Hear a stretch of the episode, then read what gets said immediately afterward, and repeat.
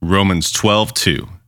Do not be conformed to this world, but be transformed by the renewal of your mind, that by testing you may discern what is the will of God, what is good and acceptable and perfect. Romans 12, 2.